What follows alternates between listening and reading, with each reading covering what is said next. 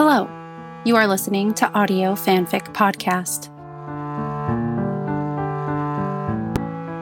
A Time to Heal by Hera Girl on AO3.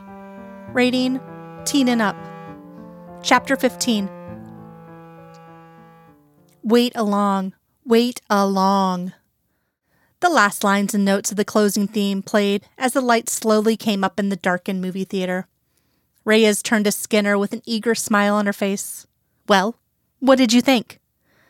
I think that may be one of the best movies I've ever seen, Skinner replied enthusiastically. I can't believe that movie is, nearly 50 years old? It seems like it could have been made this year. I know, Reyes replied as she gathered her straw bag and stood up. The director was really ahead of his time. The way they set up with those camera angles, the whole story taking place in real time, it was very revolutionary for the 1950s. Skinner also rose and they slipped out of the row of seats and walked back up the aisle into the lobby of the old-fashioned movie palace. That's true, but that's not what I meant, Skinner continued as he threw the empty popcorn container and soda pop cup into the trash can. I was thinking of the whole story.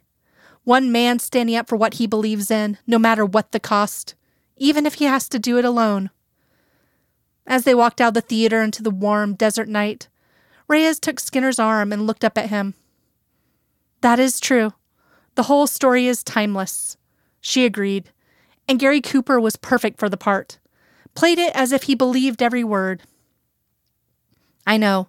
He reminds me of every image I ever had of the true Western hero, the real American ideal, Skinner replied. As they walked along to the car, he was musing silently for a moment, trying to decide whether he should speak and tell her what was on his mind. You may think this is strange, Monica, but do you know who I was thinking of all during that movie? Who? She asked, turning her dark eyes on him.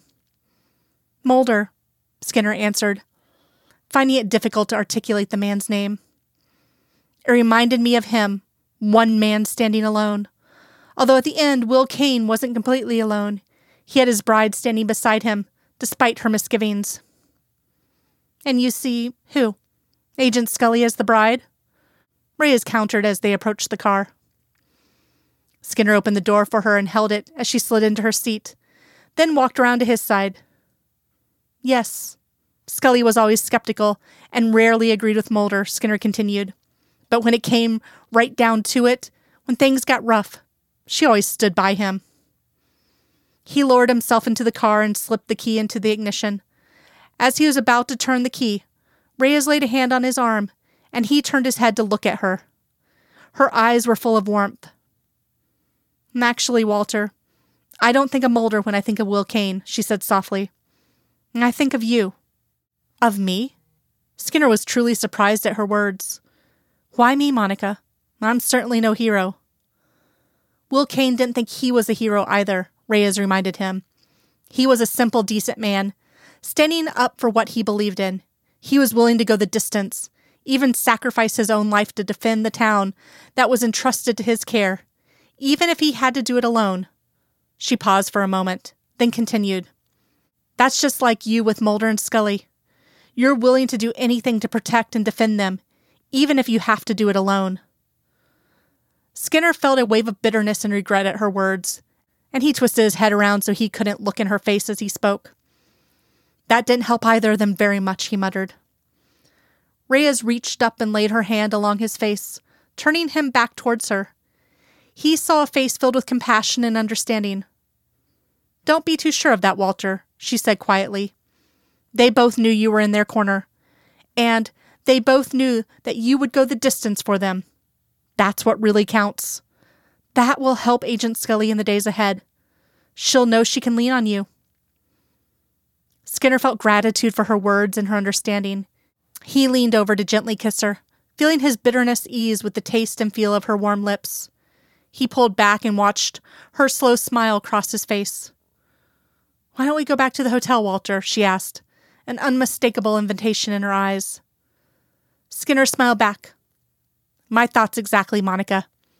He turned the key in the ignition, applied his foot to the accelerator, and they were off in the darkness, leaving the glittering lights of the theater behind them. Chapter 16. They were barely in the door of his suite when Reyes turned playfully aggressive, grabbing his hand and pulling him into the bedroom. "Just a minute, Monica," he admonished. "Don't you want a drink or something?" "Oh, I want something all right," Reyes giggled, pulling him along with one hand, while with the other she was ripping at the buttons of her blouse. Once in the bedroom, she quickly removed the rest of her clothes, while Skinner removed his boots and socks, and then, looking at him lasciviously, she made a little clucking sound. "Tisk, tisk. Walter, you look terribly uncomfortable in all those clothes," she declared as she approached him. Before he knew what was happening, she had torn off his denim shirt and the t-shirt underneath, and was in his arms, her mouth pressed to his. Skinner wrapped his arms around her, pulling her tighter to him. As her tongue explored his mouth, he began to feel the first sensations of arousal as he responded to her, his mouth opening wider and his own tongue tasting the inside of her sweet mouth. Throughout the kiss, Reyes's hand had been very busy, unbuckling the belt around his waist, unbuttoning the top button of his jeans, and pushing the zipper down.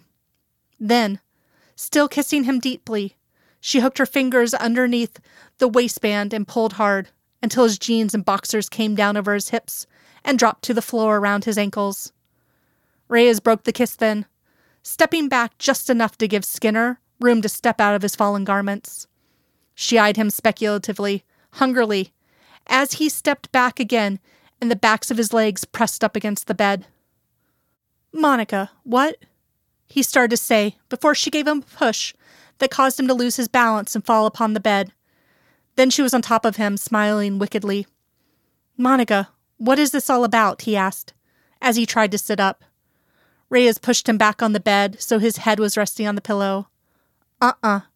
She shook her head, her dark eyes gleaming and her dark curls dancing around her face. "Let me do the work right now. Your turn comes later." Time lost all meaning as Skinner was caught up in a world where only sensation mattered. Was it minutes or was it hours? Skinner would never know, as he became lost in the pleasure Reyes was giving him. She fell upon his body like a wildcat, seemingly intent on devouring it. Her clutching, exploring fingers and her warm, wet, greedy mouth were everywhere, scorching him, burning him, causing his desire to rise to a fever pitch. Time after time, she brought him to the brink of release, then pulled back, allowing the fever to cool a little before once again beginning the slow, hot, sweet torture. At last, when he could stand no more, she gripped him tightly and rolled them both over so that he was on top of her. He looked down into her face and saw that her eyes were glazed smoky with a need for release that more than matched his. "Now," she gasped. "Walter, it's your turn now." Skinner was seized with a passion stronger than he had ever known as he took her forcefully, nearly driving the breath out of her body. He felt Reyes clutch him tightly, her voice urging him on. He heard her scream his name, felt her nails rake into his back, and then the wave washed over him, and he found himself involuntarily crying out as he achieved the most powerful climax he had ever known. Skinner fell off her then, and they both lay apart for a moment, gasping desperately for breath. Then Reyes moved in close, and the wildcat became a tame, cuddly kitten as she laid her head upon his chest. Skinner's arms closed over her, and she gave a contented sigh before she drifted off to sleep. Skinner lay quietly holding her, savoring this quiet moment after the tumult that had just passed. His body began to feel weightless. His mind began to drift aimlessly. His eyes closed, and breathing deeply, he slipped into sleep. His last conscious sensation, the subtle scent of the sleeping woman he held in his arms.